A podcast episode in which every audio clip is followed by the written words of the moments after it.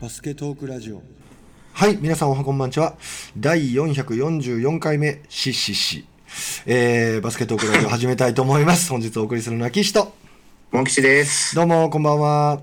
こんばんは。えー、12月20日は22時52分というところでございます。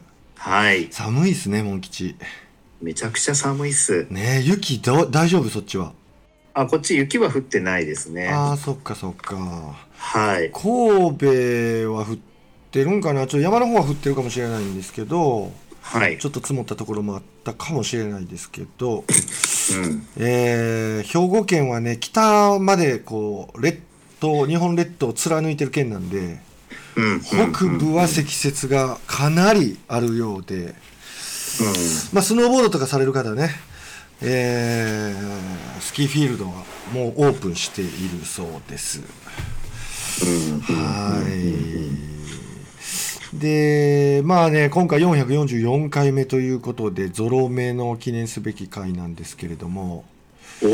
ねえ来ましたよ444回目、来ましたね。やってるとう全然普通なんだけどねえ回数でこう見るとすごいよねそうですね。ねえ積み重ねてまいりましたまあ実はこうこちょこちょ忙しい中もこのバスケットークラジオの YouTube 化っていうのをこそこそと私コツコツとというべきか進めておりましてはい。えー500回をめどにという話だったんですけどもう少し前倒しでできるかなという準備が進んでおります素晴らしいですよねね。面白いねこうこうすると拡散もしやすいだろうしはい。いいんじゃないかなと思います。もちろんこう映像はないので聞くだけの YouTube ということになるんですけれど。今従来通りのね、はい。あのブログの方から聞く形になってるのと、えええもう一つ Spotify でしたっけね？えそうですね。そっちの方からもはい聞けますしね。えええええうん、それに加えて YouTube でも聞けるっていうのは非常にこうい。ろんな方法で聞けるってえいうところそうでですね。やっぱチャンネルを増やすというかねアプローチがたくさん増えるんでいいのではないでしょうかと、はい。い。うところでございますけど。さてモン吉さん。はい。記念すべきまあ。444回目、どんなことを教えてくれますか？そうかね記念すべきってところで暗い話で申し訳ないんですけど、何々何々私非常に落ち込んでおりましてですえね、えなんで、はいいやいやあのまあ私は今、あのコーチさせていただいている学校っていうのはまあ、あの大学でその関東で今4部なんですけどね。ほう、ん。まあ、リーグ戦が、まあ、コロナの影響でなくなっちゃったので、今年はオータムカップっていうのが、まあ、関東の方の学生リーグで行われてまして、まあ、一部だったら一部のリーグの中でトーナメント戦。うん。二部は二部のリーグの中でトーナメント戦みたいな形になっていて。ほでね3部までのトーナメント戦は無事終わったんですよ。う。うんうんうんまあ、この辺は日程がもうインカレよりも前に終わってるのでね、うん。うん。うん、でうちのいるその4部5部の,、えーそのトーナメント戦っていうのがインカレの後ちょうど本来今日ですね、うん。20日から行われるはずだったんですけれども、うんうんうんなんと2日前の18日うん。うん金曜日の夜にですね、うん。あのー学連の方からメールが来まして、えー。中止になりましたと。マジか。これはちょっとねなんかで2日前にとかいろいろまあうん。当時はいろんな感情があってうんこうもう自分の気持ちの持っていきようもねなくてちょっと。うんまあ、ただ後で、まあ、学連からまた、うん。あのーその経緯についてですね、うんうんうん、あのいろいろとあの示したメールがまた届きまして、うん。ううんんまあ、この2日前になってしまったのは、まあ、こういう中でもですね、うん。なんとかあの開催しようと思って粘ってたっていうことが、まあ、まず一つとしてうん。書いてあったのと、うん。うん。まあ、あとはその今回のこの大会が行われる上でですね、うんうんうん。まあ JBA の方から出てるあのガイドラインに沿ってですね、うん。まあ、大会運営の方針を決めていくっていう部分があったんですよ。うんうん、で何校以上の学校が参加するとかですね。まあいろいろそういったこう事前に決められたうん。そういうものもあって、うん。うん、で最初えーっとまあ参加しないって表明した学校もいくつかあったんですけど、うんそれ以外の学校は当然参加するうん。流れにはなってたんですがうんまたこの直前になって、まあ、このコロナがまたここのとこ今またひどくなってきたんでね、うん。はい、それで辞退する学校も出てきたりとかっていうような、うん。まあ、そういったいくつものことがこう重なってということでですね、はい。まあいろんな考え方があってもうここまで来たんだからやらせてくれよと出れる学校だけでもっていう考え方の人もいるでしょうし、うん。うんいやいやもう命に関わるような話だから死んでしまったらなんねもうどうにもならんと、うん、どう考えてもそっちを優先すべきだっていう考えもあり。うん。どっちの意見も正しいのでうん。だからこそ余計にこう自分の気持ちをどこに持ってったらいいのかわからないなっていうところもありますし、うん。まあ私というよりもどっちかというとその選手たちですよね。だからこう我々大人はまた来年っていうのがあるんですけれどもうんうんうね、選手たちの場合っていうのはなかなかそうもいかないっていうね、うん。メンバー的にもそうだし、学年的にね最上級生であればもう大学ではできないって話にはなっちゃうわけで、うんうん。うんうん、まあなかなかこうね難しいですよね。難しいよなここって本当にうん。うーん。なんかねここ僕のちょっと個人的な意見なんですけど、はい、まあ、こういう事態っていうのはもう本当この世代としては未曾有の事態じゃないですか。そうですね。ね、例えばこうもう昔々100年ぐらい前になるとこうスペイン風邪ってあれインフルエンザだったんかな？まあそういうことなんねですよね。でしょうね。はい、でまあその頃もこうちょっと大変なことを当時の人類は経験してるわけですけれどもまあ今ほとんどその方々それを経験した方々ってもう生きてらっしゃらなくて、でまあこの事態に直面してるっていうのはもうこう今生きてる人類として、まあ、初めての経験じゃないですか。うん。でこれに対してこう社会がどう責任取っていくかっていうことを一生懸命考えるよりこうやっぱ新しい基準としてこう個人でどう責任を持っていくのかっていう考え方の方に落とし込んでいった方がうん。いいんじゃないかなと思うんですよね。うん。だから全てのことに対して例えばその開催されることに対してやっぱり同意書なるものが必要だったり例えば高齢者とか、えー合併症を持っている人たちなんかはやっぱりこう個人の責任でコロナにかからないようにどこにもやっぱり行かないようにしないといけないし基本的には外に出るともう全員コロナを持ってる可能性があるんで。はい。人と接触してなってしまったら移された側を攻撃するよりも移された側っていうかコロナを持ってきた人を攻撃するよりももう移ってしまった自分自身に責任を置くといううんもうこっちへ行かないと例えばこう難しくしてるのは世代によって、えー高齢者の方がリスクが高いって今言われてて、まあ、もちろんね若くして亡くなってる方々もいるんですけど圧倒的に高齢者が、まあ、リスクが高いっていう世代でまたリスクの高さが違うじゃないですか。だそこを一括りにね老人もそれから青春まあこれね青春かかった若いね世代の人たちにとって本当貴重な経験をこうどんどんこう逃してるわけでうんすごい財産を失ってると思うんですよ。そうですね。うんだこれを一様に、まあ、コントロールしようとするそれからもし何かあった場合に責任取れないっていう人が結構こう組織の上層部にいるっていうところ、うんうん、ここがね僕ちょっと問題になってるんじゃないかなと思うんですよね。やっぱ経済回さないといけないしでやっぱり政府として要請を出したらもうお金はやっぱ払ってあげないと保証してあげないとどんどん潰れちゃうんで。うんそこはしっかり責任をこう政府は果たしていったらいいと思うんですけど、うんこういうこう若者世代の大会もちろんなくなる可能性も低いといえどあるんでなそこは個人の責任に落とし込んでやっぱ開催していかないといけないんじゃないかなというふうに思います。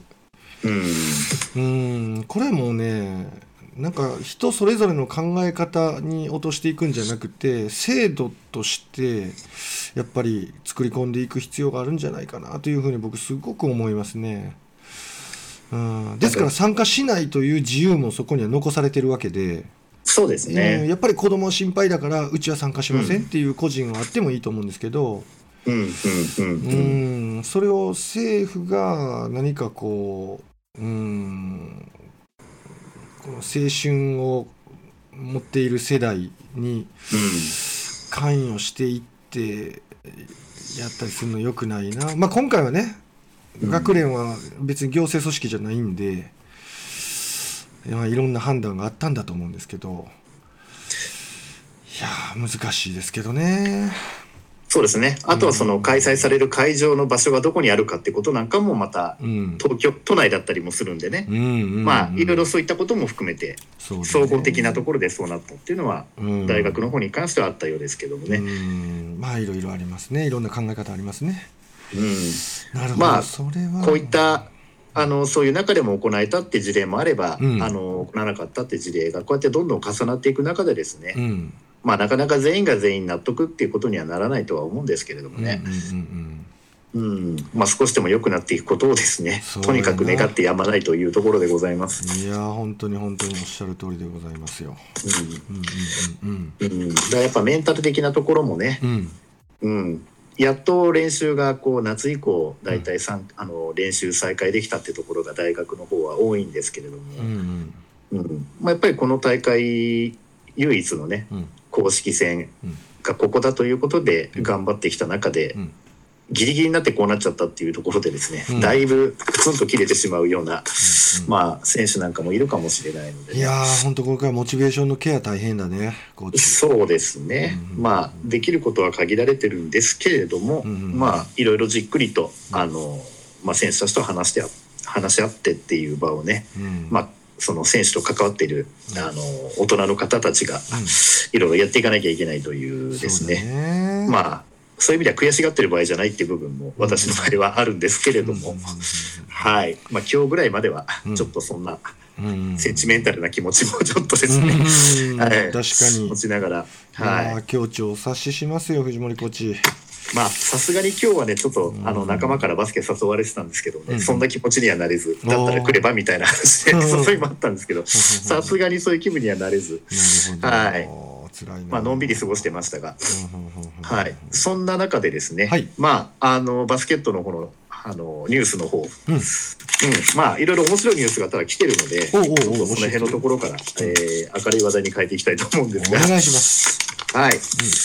まず、まあ、この前、その大学インカレが終わってからですね、うん。まあ、あのーなんていうんでしたっけね、この天皇杯の方に大学生のチームがこう出てくることが今のところはちょっと厳しいシチュエーションになっておりますので、うんうん。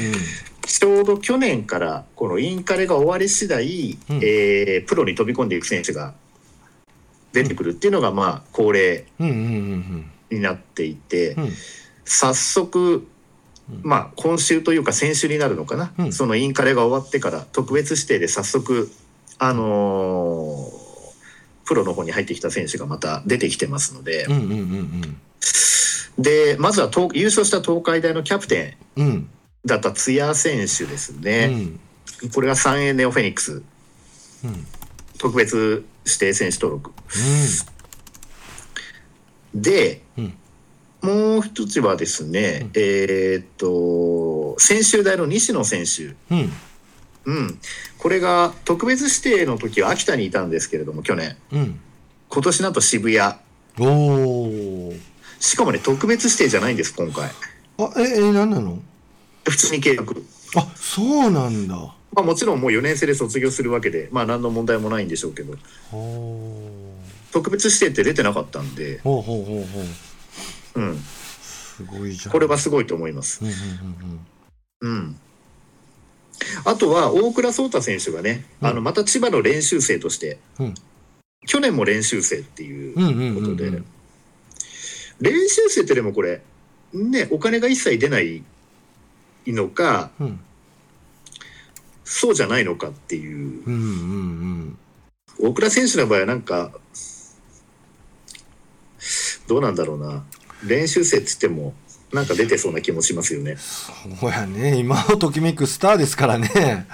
これ私もねいろいろ情報集めてるんですけどうん。実は練習生って言ってもうん。実はお金の普通にお金支払う練習生と言っても30万もらうとかうんうんうんうん。そういうのもなんかあったりするらしいですよ。ああそうなんだ。はい。うんうんうんまあ、これは以前ある方が何かポッドキャストで、うんうんうんあの喋ってるのを聞いてたのを覚えてるだけなんですけども、えー実は、うん。なるほど。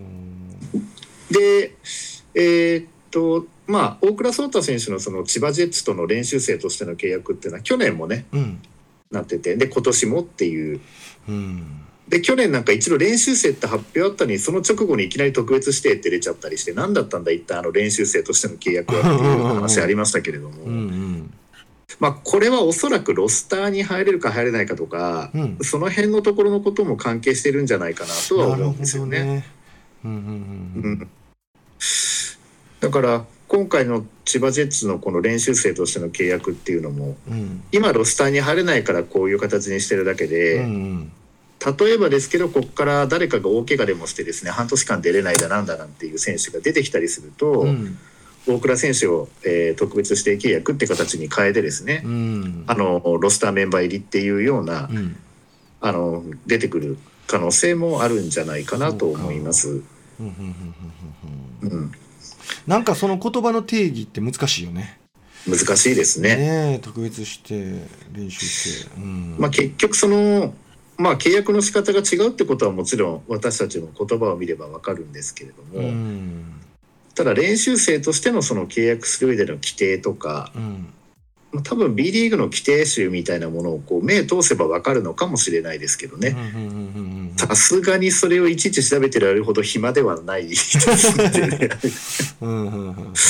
のためにしかもっていうのがあるので、まあ、あえて調べようともしてないですけど。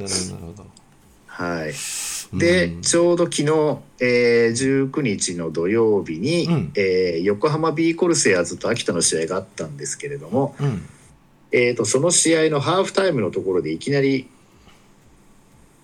河村選手が登場しましてお特別指定選手登録ということでうんうんうん次節の、えー、B コル対島根うん。の時から試合に出ることは可能ということになってるそうです。おーこれすごい発は表の仕方でしたよ。んなんだちょっとサプライズだったの？サプライズですね。ハーフタイムでいきなり登場。おおそうなんだうん。神々の、えー自己紹介じゃないですけど、なんかその発表本人の自らのお話の中で。ええうんまあ、ね、うん大学の練習がまあもちろんオフになってるっていうのもあると思うんですけども、うん。うん。まあ、2月いっぱいぐらいまでは、うん。あのプロの方で、えー試合経験を積みながら練習を積むというところで。うんうんうん川村選手は去年も、まあね、試合に出れるチームでっていうことを公言してうん。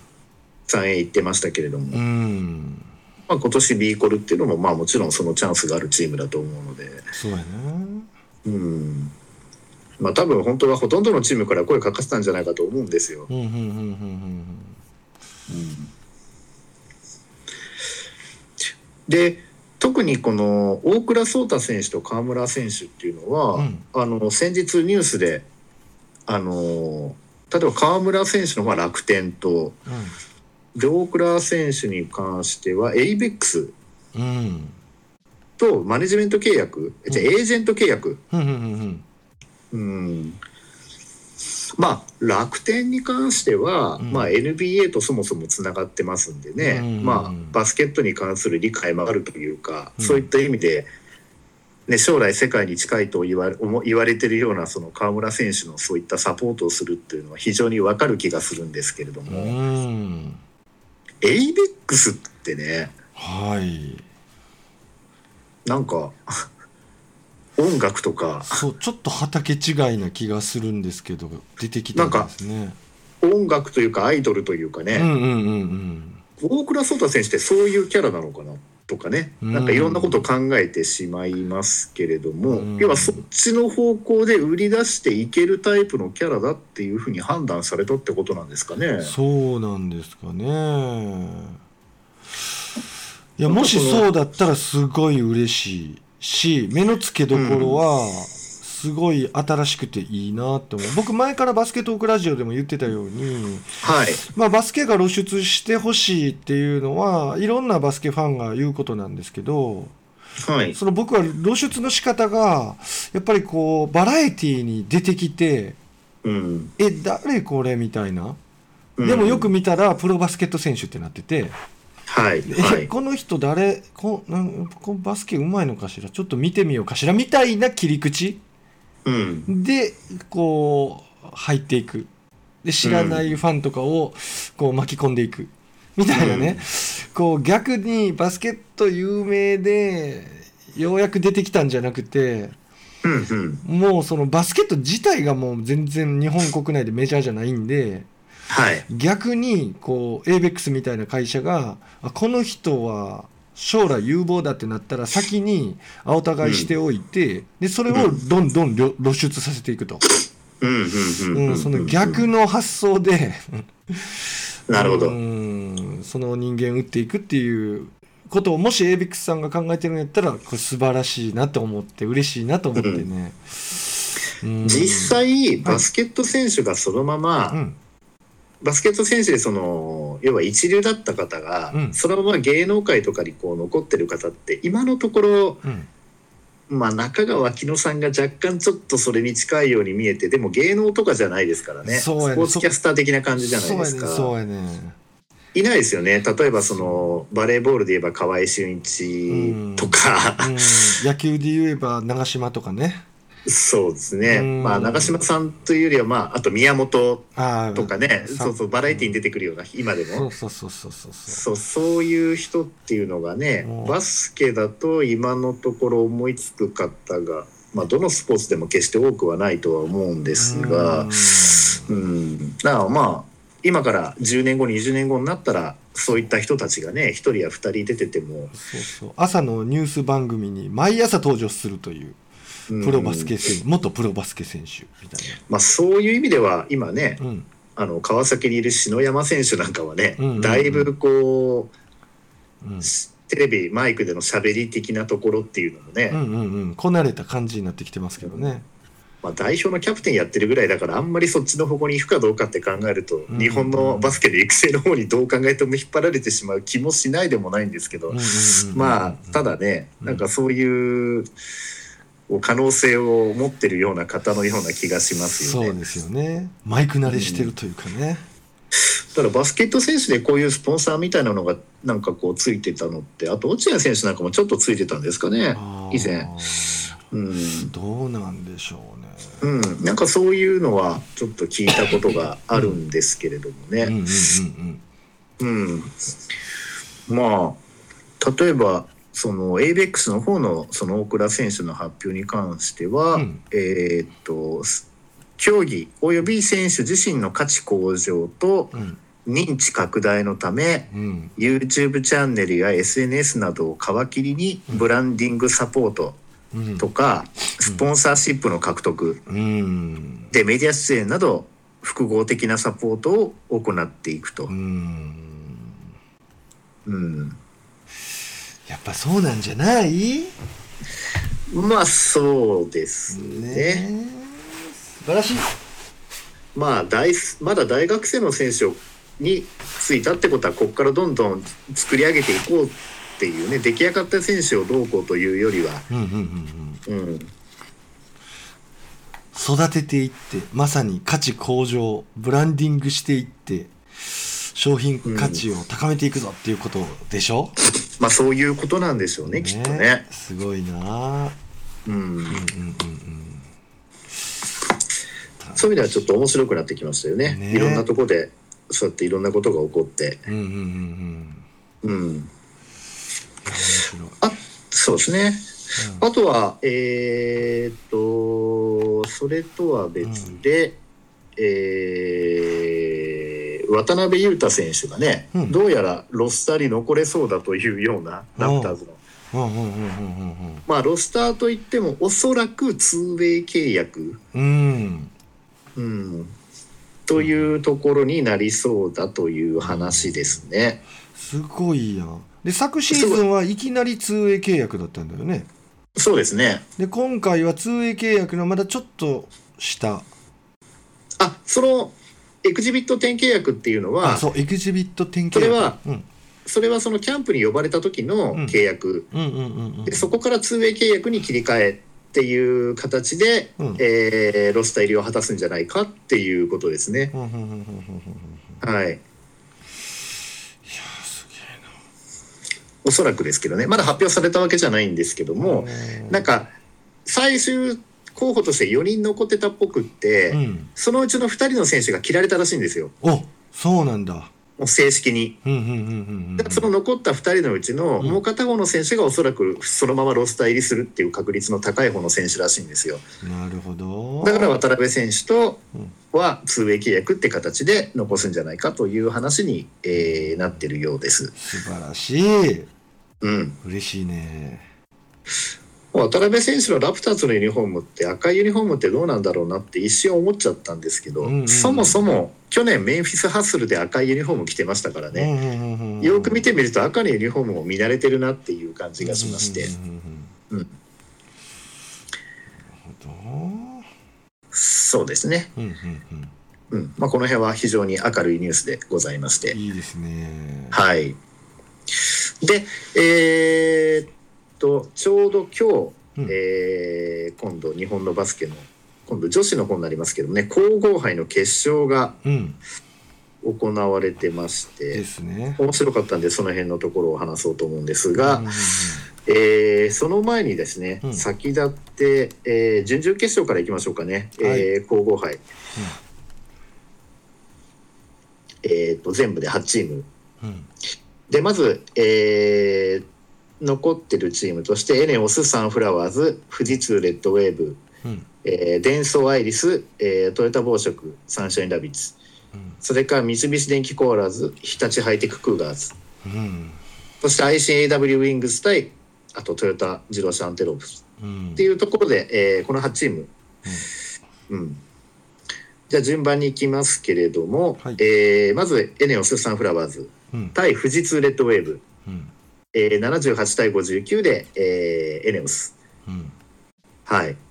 えーっと、この時は、まだ渡嘉敷選手も怪我してないと。うんうん。まあ、これ先に言っちゃうとね、ニュースになってましたけど、全十字やっちゃったってことで、オリンピックが絶望的っていうニュースが思いっきり出てましたけれ出ども、てましたねだからこれ、あのー JX って、うん。あの、高橋選手と、あともう一人、梅澤選手がセンターやってたんですけれども、うん。梅澤選手はもともと今回怪我で出れてないので、うんうんまあ、中村優香選手っていうねアグレッシブなちょっとハーフっぽい感じの選手が、うん。うんまあ、代わりに出ててですね。うん。でそんな中で今度渡嘉敷選手まで、えー怪我をしてしまったという、うん。うん。まあ、そんな事態が起きておりますはい。ただこの富士通レッドウェーブ戦はまだ渡嘉敷選手怪我してないので試合出ております、はい。うん。で次、えーデンソーアイリス対、えートヨタ紡織、うん。えー85対73で、えーデンソーの勝ち。だんだんだんだん下のチームにい下の方にというかうん。いたチームが底上げがうん。すごいですね。下からの底上げが。そうだね。トヨタ紡織も頑張ってます。はいこれ8573か。85対73ですね、うんうんうん。でデンソーアイリストはい。はい。で次が三菱電機コーラーズ対日立ハイテククーガース。うん。これがですね日立ハイテククーガースが83対79で三菱を下しまして。まあ内海さんすごい。すごいな。まあね代表経験あるような選手がね、うん。三菱にも何人もいる中で、えうんうん、これはすごいですね。うんねえ79と834点差。うん、激アツやね。激アツですよこうれ。ん。で、えー準々決勝最後があ ICAW 対トヨタ自動車アンテロープス、えー、98対65ここはトヨタの圧勝ですね。うん。うんただトヨタもですね、うん。ガードの選手が割と今少ない状態になってるよううんうんで、うん、実はチーム事情的には大変そうではありますね。ん。うん。というわけでえーっと準決勝が、準決えーエネオス・サンフラワーズ対デンソーアイリス。うんよく決勝で対戦するチーム同士なんですけどこれ、うん。えー準決で当たっちゃいましたね。はい。で日立ハイテク対、えートヨタっうん。ていうふうになります、で、えーエネオス対デンソーアイリスが、えー78対62でエネオスうんうんうん。が勝ちました、うん。でもこの試合から富樫選手出てません。これ1ピリでやったん？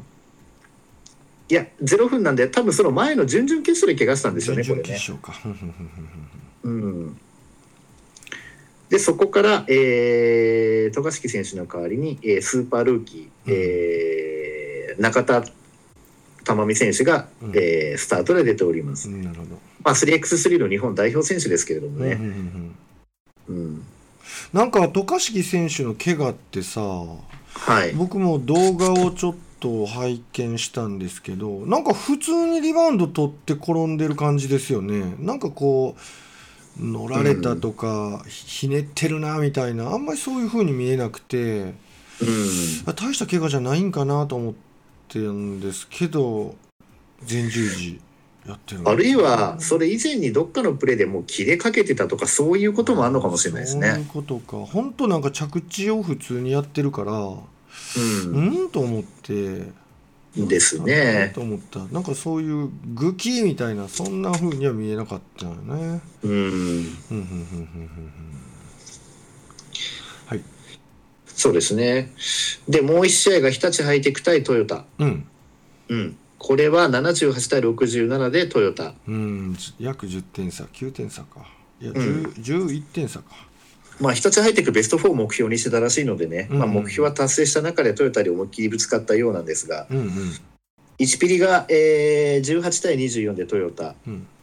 2ピリは、えー、17対13で日立ハイテクが取ってたりとかするんですよね、うんうんうん。だからまあ前半終わった時には割といい勝負になってたんですよこれ、うんうんうんうんうんうん。ワンゴール差ぐらいです、すごいすごいうん、で3ピリでちょっと、えー、17対2015対21でちょっと離されてしまったっていうところですね11点差。まあいいゲームだったんじゃないかと思います、うんうんうんそして決勝、えー本日私も見ましたこれ。フルで見ました。ああそはい、うん。えー激戦です。ううーんでねめちゃくちゃ面白い試合でしたこれ、ああそう。これ追っかけて見ることできるんかな？できるんじゃないですか。実は私もですね、うん。これ今日 E テレで NHKE テレでやってたのを録画してうんうんで出かけてたので帰ってきてからさっき見終わったんですよ。うん。はい。まあおそらくすぐ YouTube とかにも上がったりするんじゃないかと思うんですけどうんうんねうん何が面白かったかって、うん。えっとエネオスが追う展開にあったんですよ、うんうんおおそうなの？うん、1ピリ18対27でトヨタリードです。おおすごいやん。しかも27得点上げたん1ピリで。そうです。ト、ヨタ。うん、すごい。うん。ちなみにスタートはですね、えーっとエネオスの方は岡本選手、うん。宮崎選手うん。宮沢選手、うんそれから渡嘉敷選手に代わってスタメンで出てる中田選手、うん。それから中村優香選手ですね。この中村優香選手っていうのがすごくあの確かに青森の柴田女子とかなんかあの辺出身でもう8年目ぐらいになるんですけど、うん。うんずっといるんですけどうん。もう勝ちが決まった試合じゃないとなかなか試合に出してもらえないっていううん。そういうポジションにいた選手なんですよ。ですけど、うんまあ、センターやれるほど身長が高いわけじゃないんですけど結構ガタイが良くて、うん。アグレッシブでうん。運動能力の非常に高い選手なんですけども、はい、この選手が今日今回は、えースタートで出て、まあ、その前のとこから試合で出てますけどね。前の試合とかでも、うん。うんこの選手がとにかく今日は大活躍しました。ほどで、えートヨタのスタメンの方は、えーマウリ・エブリン長岡萌子それから三好直選手、うん。それから、えーポイントガードの安間選手。うん。それから今回は、えースタンド川村美幸選手センターですね。うん。で控えで、えーマウリ・ステファニー選手。それから去年まで、えー、桜花でスタメンで出てた平下選手、うん。まあ、この辺が試合に絡んでくるというようなうん。状況になっておりまして。うん例えば栗原美香選手とかですね、うん。ああと山本舞選手とかですね。うん。この辺の選手は登録はされてるんですけど全く試合に出てきませんでした、ああそうなんだ。ううん、もうね6人か7人で回してるような感じ。で JX の方も本当怪我人が多くて、うん。あのーそういう試合に絡んでた選手がもうあと林選手スリーポイントシューターのこの辺の選手も全く出てきませんでしたので、ああそうなんだ。やっぱ怪我なんだと思いますそうか。いや本当にねうん。あのー林咲選手あと大沼美琴選手、うん。この辺とかはねあのーまあポジションがねその宮澤選手とかと被ったりするのかもしれないですけど、結構試合にバリバリ出てたメンバーのはずなんですが、うんうんうん怪我怪我が明らかなその渡嘉敷選手や梅澤選手うん。でと同じように全く試合に出てこないもんですから、うんうん。うん、うん本当に苦しそうな中での試合展開でしたけどね。でトヨタがずっとリードしてたんですけども、うん。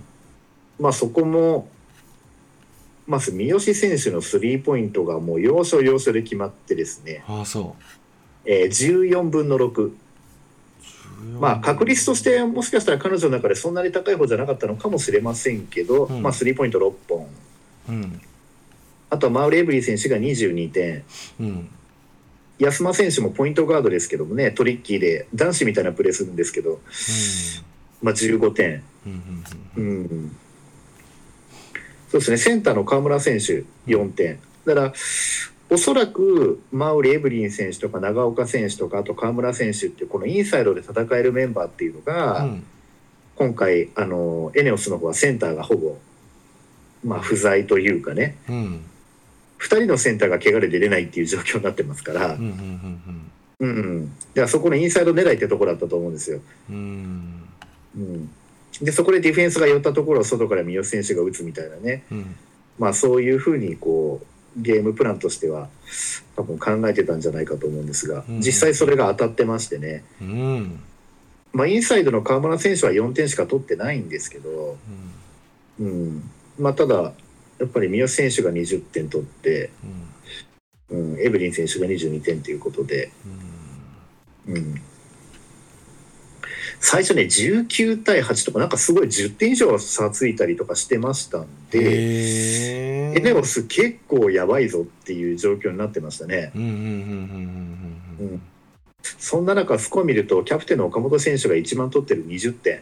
うんうんうん、で、あとそのさっき私が紹介した中村優香選手が18点。うんで、ポイントガードで今回、なんとベスト5にも入りました宮崎沙織選手16点。うんそして、えールーキー、えー、渡嘉敷選手の代わりに急遽途中からスタメンになった中田選手15点。うん。で、今回 MVP になった、えー宮沢由紀選手。うん。えースリーポイント7分の4、18点。おお7分の4うん、宮沢選手が試合後のインタビューで今までの優勝の中で一番嬉しかったと。うん。それだけ勝つことに関して厳しいと思ってたってことなんだと思うんですよね。うんうんうんうん。センター不在でそうだね。で珍しく追う展開にもなり。うん。ほぼ5人で戦ってるんだね。うん。めちゃくちゃ泣いてましたよみんな。ああそう。ん。さすがに今回はやばいと思ってたんでしょううね、ですよね。うん。ただやっぱ勝負どころのねこの岡本選手の冷静なかつ激しいプレーとか、うんうんうん、やっぱすごかったですけどうね、んうん。あとセンターの中田選手なんか目に青技作りてたんですよね、ああそうなんうん、それは前の試合でだと思うんですけど試合の初めからそうだったんで、まあ、激しく戦ってるっていうのがもう見た目で分かってしまうという、うんうんもううん。傷だらけのエネオスっていう感じでしたよ。うんうんうんうんうん。本当に怪我人も多いし、ねうん、でトヨタは本当に最後の最後まで粘ってたんですけどね、うん。ポイントガードの安間選手が最後の1分ぐらいでファールアウト、うん、だから最後一番重要な部分で三好選手に本当は集中してスリーポイントを狙わせたかったんだと思うんですけど、うんうんうんうんうん三好選手がボール運びをしなくちゃいけないような状況になり、うんうん。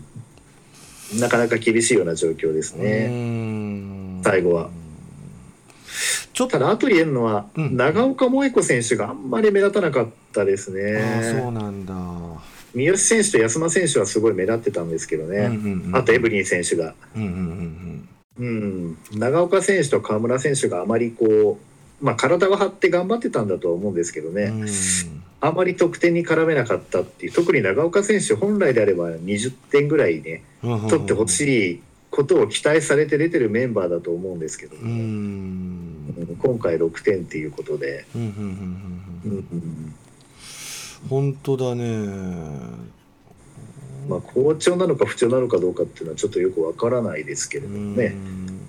うん。向こうの作戦戦略もあったのかな。どうなんでしょう、うん。まあ、ちょっと気になるのはトヨタの3の確率が結構低いよね。3割切りましたねこの試合、はうん、ですね。29.6%。い、対するエネオスの方が35%ファイナルラウンドでこれを叩き出すっていう。うん、まず長岡選手が一本も入ってないですしね、スリー、3本。そうやね。うん、マウリ・フセファリーも2分の0、うん、マウリ・エブリも2分の0。うん、うん。この辺りがちょっとそうです課ね。題というか、うん、お岡本選手も9分の2だから、そんなに決して率は高くなかったんですけどね。うんまあ、ただ、宮澤選手が7分の4決めて、これ大きいよ7分の4って、うん、あと宮崎選手も3分の1。うんまあ、あんまでも、打ってる人が限られちゃってますね、これね。うん、すごく。うん。うんうんうんまあ、女子はいち早く、うん。えー皇后杯が年内で終わると。うん。そういうことだね。うん。まあ、とにかく追う展開になったの面白かったですかうんうんね。うんで第3ピリオド3クォーターの残り5秒でうん。中田選手が逆転のシュートを決めて64対63になってうん。初めて、ここで初めてエネオスがリードを奪えたと。うんうんそこまではもうずっと終始トヨタです。うんうんうんうんあでも最初の先制だけは、えー、とエネオスだったかもしれないですけど、うん。うん。まあ、でもそこから先はあのずっとトヨタがリードして8点とかリードして、うん。うん、そうですね。うん。前半終了時点で41対47うん。トヨタリード。うん。うん。うんやっぱこれ本当外角シュート見ててどうでした？外角シュートの差はちょっとあんまり感じない。うんまあそんなに外角シュートの差っていうのをなんか試合だけ見てるとそんなに感じなかったですけどね。うん。どっちかというと三好選手が結構いいところで決めたりしてたのでただ最後の方が全然入んなかったんでうん。うん最後の勝負どころでスリーが決まらなかったんですよね。あ。そこなんかな。いやなぜかっていうと数字上でしか分かんないんですけどはい、大体どちらかのチームにこう制空権が偏ったりするゲームって多い中はい、ほぼリバウンドのデータ見てると制空権は分けてるんですよね。そんな感じでしたね。ねえ。えっとトヨタの方がトータルリバウンド40で、オフェンスリバウンドが12ディフェンスリバウンドが28、うん。それからエネオスの方がトータルリバウンド3740に対して37うん。それからオフェンスリバウンド12からデ,、ィフェンスリバウンドが25と。もううん。本当にこう拮抗してるリバウンドは拮抗してるんですけどやっぱりスリーの確率が結構違うんかな。まあ、ターンオーバーはエネオス7に対してトヨタ12。あターンオーバーもね。うん。うん。これも大きいかな。そうですね。うんうんうん。フィールドゴール、フィールドゴールパーセンテージは両チームほぼ同じなんですよ、45%。うん。ほぼ。うんうんうん。ツーポイントはトヨタの方が高くて、スリーポイントはエネオスの方が高いと。そうやね。はい。うんでも確率はそうだけども、スリーポイント入れてる本数的にはトヨタの方が1本多い8本。うんうんエネオスは7本なんですね。うんまあ、フリースローは男子より明らかに高いですね。19分の16と15分の12。うん両チームとも84%と80%っていうフリースロー。すごいねうんまあこれ見てると本当に数字的に見てると互角だなっていう感じですけど、ん。点数的にもねうん。一桁差で終わってますし。う、んうんうんうんうん。うん、っていうところでしたね。う。ん。なるほど。すごいな、この試合。うん。エンネオスがプレイングタイムをシェアあんましてないところがこの本気度を伺えますねそう特にね4ピルの動きが一番激しかったっすよ。ああそやっぱね本当に強いチームってこれですよね。ううんうんなんで4ピリが一番元気なのみたいな。しうん確かにかも試合結構出ずっぱなのにってうんいう。うんうんうんやっぱここに本当の強さっていう他のチームに真似できない部分っていうのがうんうん出てきてる感じしましたね。うんなるほど面白いんじゃないか、うん勝負どころでシュートがよく入るとかっていうんじゃなくて勝負どころで一番果敢にこううん。いろんなプレーができているっていうところ、うんうんうんうんうんカットインのキレもすごく良かったですしね、ああそはい、特に岡本選手と宮崎選手。ううん。そうなんだ、最後リードを奪ってからも果敢に攻めてましたからね。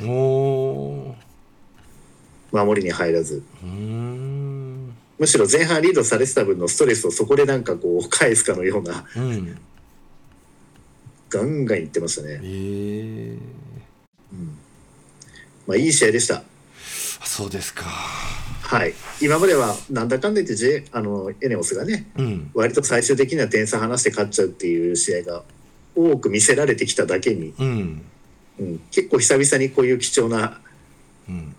本当にこれどっち勝つか分かんないってうんうんうんいう3ピリ終わるまで、そうやね。久しぶりなんじゃないの、こんなワンサイドゲームにならない、今まではねやっぱ前半終わった時点でもう JX 勝ちだなっていう、うん。エネオス勝ちだなっていうパターンだったんでほとんど、うんうんうんうんうん、だからそういう意味ですごくあのフルで見た甲斐のあるうん。試合でしたね。なるほど。はい。ありがとうございます。うん。まあ男子の方はまだまだねうん。先がまだあるのでうん。なんか2月とかなんだったっけな？確か。えっ、と3次ラウンド。最終ラウンド。あはい。ー。変な時期にあるんですよね今年は。ね仕方がないですけど。うんうんうんうんうん。うん。1月3次ラウンド1月13日。から始まるんですよね。うん。から始まる、で終わるのは3月とかになるんかな。ファイナルラウンドが多分そんなところだと思います、うん。すごいな。はいなるほど。ど残ってるとこ紹介しますか？残ってるところ？うん。男子あ男子、うん。はい。お願いします。えっと川崎ブレイブサンダース千葉ジェッツそれからアルバルク東京それからサンロッカーズ渋谷宇都宮ブレックス大阪エベッサ琉球ゴールデンキングスシーホース三河という8チームでございますが。大阪エベッサ出てくるってことは彼も出てくるんかね？彼。えー。多分。多分。藤本浩太選手ですけど、天皇杯への登録っていうのがこれね一回うん。一時の時に登録できてないとダメなのか、うん。その後にチームと契約した選手が出れるのかどうかっていうところは分からないですけどね。うんうんうんうんうん。うんどうなんでしょうねこれ、うん。うん、うん、この話ってバスラジで紹介したんだっけ？藤本浩太選手の話はい。あしましたっけ？しました。ああそっかそっかそっか。まあいろいろあれからメディアに上がってますよね。そうですね。うー。ん。はい。えっと今ちょっと話題になりましたえっと女子のファイナルなんですけどうん、なんかやっぱり追っかけで見れますね。おここれは見たらいいと思います。ねえ。結構感動しますよこれ。あそうですか。はい。これはちょっとみんな見たらいいんじゃないでしょうか。えっと、うん。検索したら出てきますよ、えー何で検索するんだい？バスケ。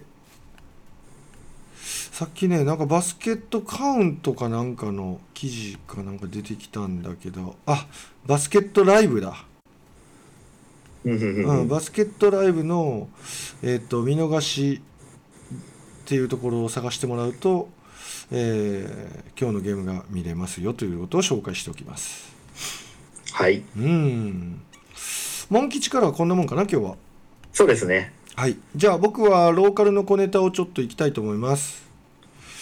えっと、兵庫県の中学校新人が行われてまして、えーはい今年はどうなったかと言いますと、僕もね、これ見てないんで結果だけなんですけど、はい。えー男子のベスト4が、えー本山南中学校それから御殿山中学校稲見北中学校立花中学校とこの4校が男子残りましたで女子の4校は、えー名門鹿島中学校それから宝塚第一中学校それから百合学院中学校西宮浜中学校というところでございますえーっとどこから行けばいいんかな？えーっと、そうですね、本山南、男子からいきましょう。はい。えーっと、よいしょ。はい。男子は本山南中学校対御殿山中学校はい。が準決勝で当たりまして、で、1ピリ21対10、それから2ピリ20対19、3ピリ26対11、4ピリ13対19、えー本山中学校80、それから御殿山中学校59、21点差で本山南中学校が決勝へ進みましたと。からもう片方の準決勝なんですけど稲見北中学校対立花中学校、えーこれが51対75、立花中学校。24点差というところでございます。はい、そしてですよ、えーっと男子の決勝は本山南中学校対立花中学校で91対75本山南中学校ということになっています。本山南中学校ってね神戸にある中学校なんですけどはい。今年はものすごいこういい選手が揃ってましてええええええこれ全中行くんじゃないかな。近畿勝ち抜くんじゃないかな。すごいいいチームですよ。えっ、とアンダー18の高校カテゴリーされてる方で男子のコーチされてる方はぜひ、えー神戸の元町みあ元山南中学校はちょっとマークしてる方が良いかもしれません。ということをお伝えしておきます。はい、次女子。女子は、えー準決勝が鹿島中学校対宝塚第一中学校73対44ということで、えー鹿島中学校が勝っています。から今度こはいこね、よく当たりますね百合学院中学校対西宮浜中学校59対545点差の激アツゲームを制したのは百合学院中学校。まあ、うん百合学院といえばね、この U15 選手権でも決勝まで上ってきたんですけど、これがなんと新チームで U15 選手権の決勝上がってきてるんですよね。はい。はい。これはめちゃくちゃ強いと思いますわ。うん。だから去年のチームと対戦しながら U15 選手権決勝まで来てるんで。う。んでこれが新チームになってまだフレッシュな状態ですけどこれ強いんですよ。はい、で、えっと、名門もう連戦連勝している連覇しまくってる鹿島中学校対百合学院中学校これが50対68の18点差で百合学院中学校が兵庫県の女王として輝きましたというところでございます。うんうんうんうんうんうん。男子本山南中学校女子は、えー、百合学院中学校ということですね。いやー今年のコロナの中よくこう開催できましたしよかったですよ。本当なんとかかんとか。うん。ちょっとね前半の話ではねモン吉コーチは辛い思いしましたけど。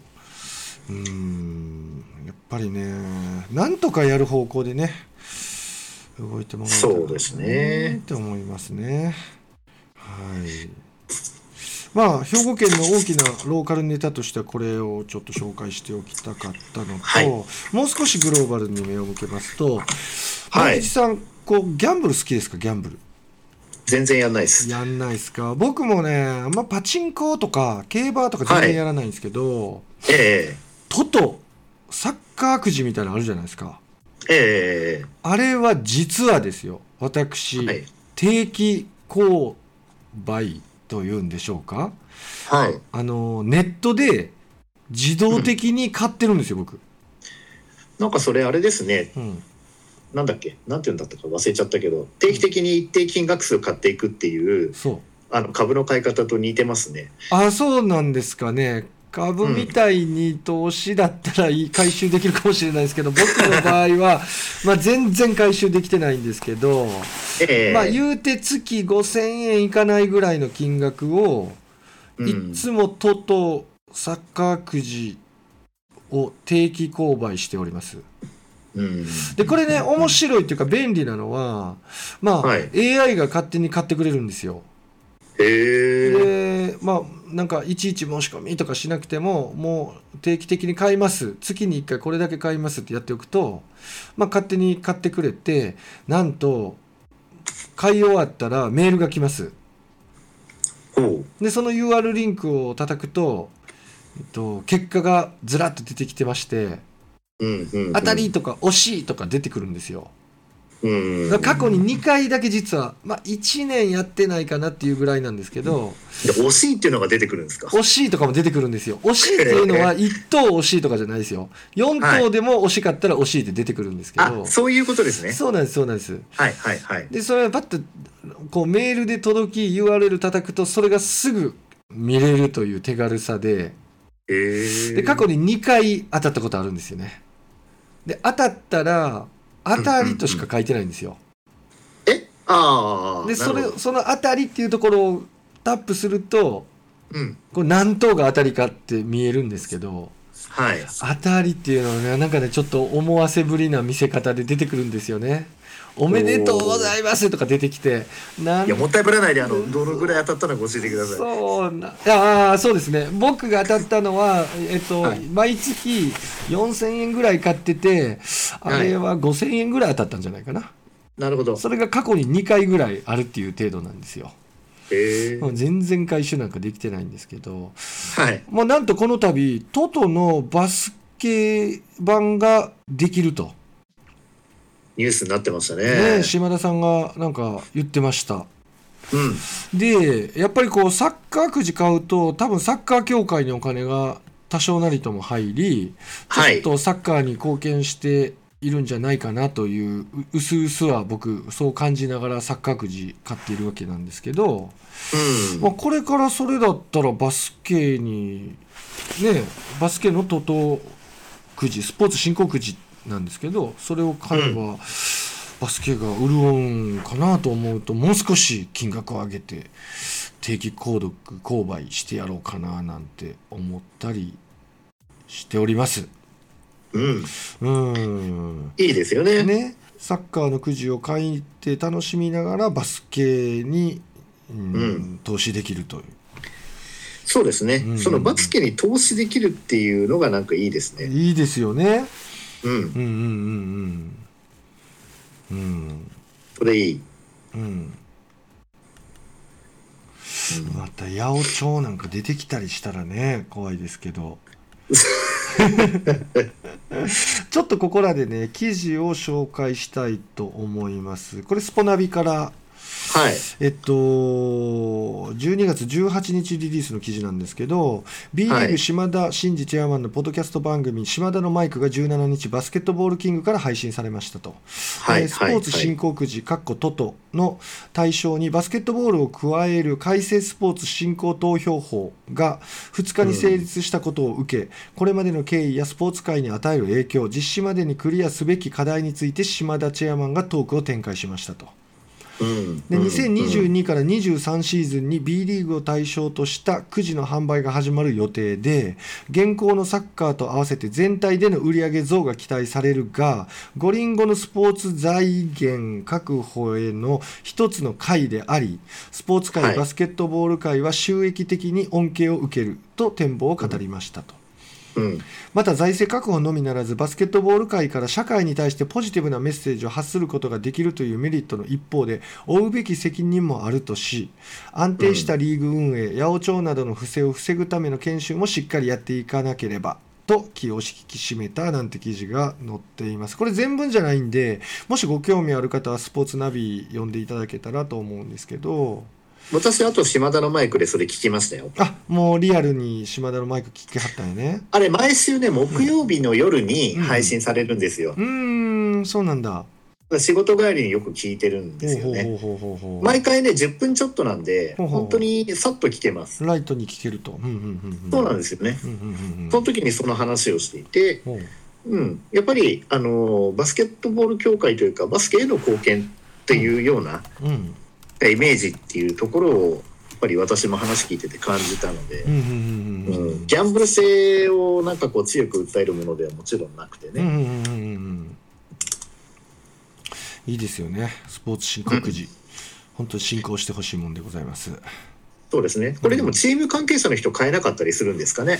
やっぱりそうじゃない。それ変えないでしょ。競馬が馬主変えないのと一緒で。うそうですよね、ん。多分それはダメなんじゃないかなと思いますが、はいうん。うんうん。うん。うんそういう意味では我我々みたいにこういっぱいバスケをいろんなところでこう見てる人たちが一番こう当てる可能性は高いのかそうですよ。ななんて思ってしまいますようね。ん。もうね、AI に頼ったりしないでもうモン吉に頼ろうかなと思って目論んでますんでよろしくお願いします。これ正式に分かんないですけどただ勝ち負けだけなんですかね。得点差で10点差以内あるいはそれ以上で勝ち負けとかそんなところまでじゃないとうん。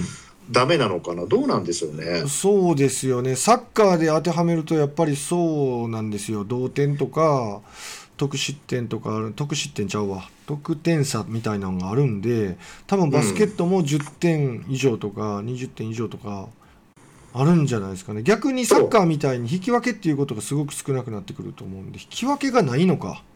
引き分けはないですない。ないんか。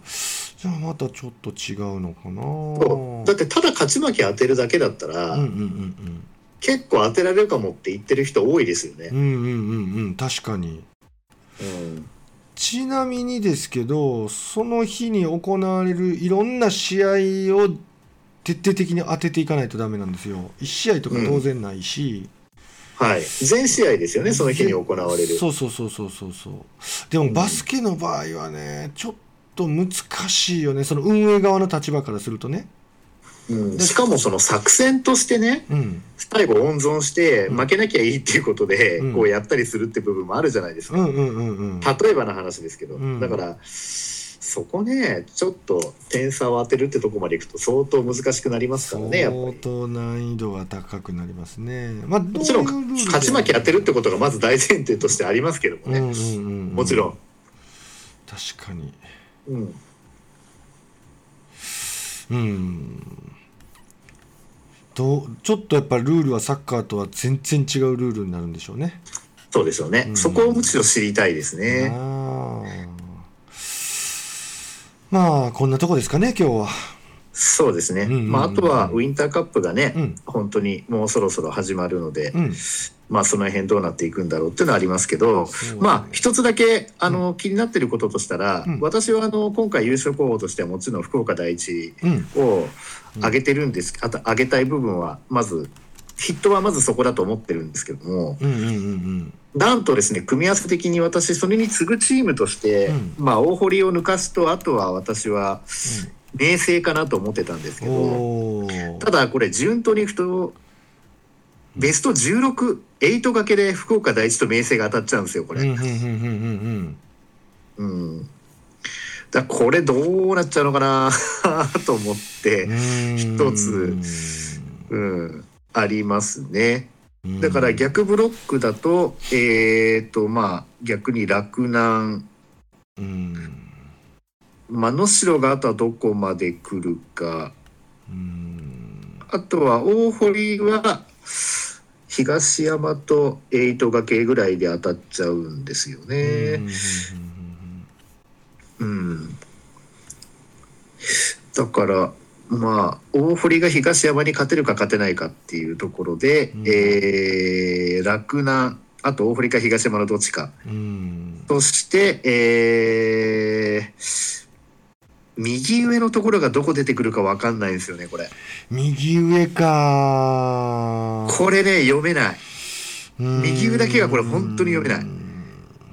で、えー、と右下にその第一と、えー明星うんちょっとついでに開志国際もあるっていう。右上の一発目の1回戦に北陸中部第一？まあそうなんですよ。だからこのどっちかが上がってくるんだろうなっていう。まあ多分北陸かなと思ってますけどね私は。うん。っていうところかな。ちょっと私は本来であれば明星と福岡第一が決勝で当たるとか、うん。あるいはその福岡第一と北陸が決勝で当たるっていうところをうん。一番そうなると面白いなと思ってたんですけど、うん。全部準決勝までにそのコアカードが成立してしまうので確かに。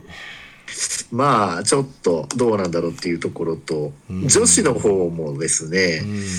まあこの190なんか5センチぐらいのその留学生がいる東海大附属福岡が実際どこまで上がってくるかわかんないんですけど、うん。これ右側のん？右側のふじゃあ左側の方その東海大福岡のいる左側の方のブロックの方に、なんと桜花と岐阜城両方とも入っちゃってるんですね。うん。だからうん岐阜城とえー、っとこれ福岡が当たるのかな？あその東海大福岡と岐阜城がいきなり2回戦で当たっちゃう流れなんですよこれ。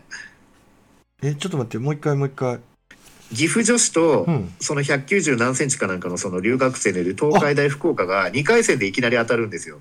うわほんまやこれ当たるならせめてベスト4にしろよっていう。いやすごいとこやねこれ。でまあ他の学校には失礼ですけど順当にいくとその勝者と桜花が準決勝で当たってしまうと。うん。だからこれ逆ブロックが全然わからん。まあ安城とかまあ強い学校もちろんあるんですけど聖カタリナとか。うん。ちょっとどうなんでしょうね。札幌山の手。うんこれ昭和学院はどっちにいるんだ？これ。昭和は左下。し昭和も左？これもしかすうんると、左下やな。うわーこれえぐい。すごいよな。大混雑やでこれ左。ちょっと左に偏ってますようねん。うんまあそういう意味で余計読めないと。うんうんうん。まあ、決勝よりも準決とかベスト8ぐらいの方が場合によってはちょっとスコアとしてはこう白熱する可能性があるっていうような感じもしますよね。うん。確かに。まあ、今回結構いろんななんかブロック代表とかなんかいろいろありますもんね地域的な、うんまあ、そういったところでもこう余計にトーナメントのこういう部分を狂わせちゃった部分が、うん狂わせちゃったっていうのかどうかはもしかしたら余計面白くなるのかもしれませんけれども、えーそういうのがうん。出てきてますよね。ねまあ、あと能代工業がどこまで行くのかっていうところも個人的には非常に楽しみでございます。えうんうんうんうんうんうん聖火女子でしょ？うん。うんうん、うんうんうんですね。これはあとは報徳学園がうん。左下にいて2回戦で東光学園と当たる流うんれ。そうですよね。うん。だこれ報徳が、えー大堀とうん東山と大堀の勝った方と報徳が当たるというパターンですね。これもまた大変だこれ。いやで要は大堀か東山どっちかがこれとにかく勝ち上がってくるのが大変だってことですねこれ。ーうんうんうんうんうんうんいやーすごいね本当にうんうんううん。んまあ見どころたっぷりですね。うん。27日12月27日火曜日が決勝だったっけな。えっ、とこれテレビでやるんですよね普通にね。12月29日かな。あ29だ29日。う火曜日か、うん。うん。うん。そこで、えっ、と、テレビでもね、うん。やるということで、楽しみこれ本当に。そうですね。この辺もね、収録できたらいいんですけどもうね。これなかな連日やりたいな。そうですうね。んぜひぜひやりたいね。うん。いやー楽しみですよ。リスナーの皆さんもはい。これ一緒にちょっとバスラジ聞きながら、えー試合見ながら楽しんでいただけたらと思います。はい。うん。今日はこんなとこですね。そうですね。はい、えー皆さんも444回目のバスケットークラジオ楽しんでいただけましたでしょうか。本日お送りしましたのは岸とモン吉でした。See you next time バイバイバイバイ。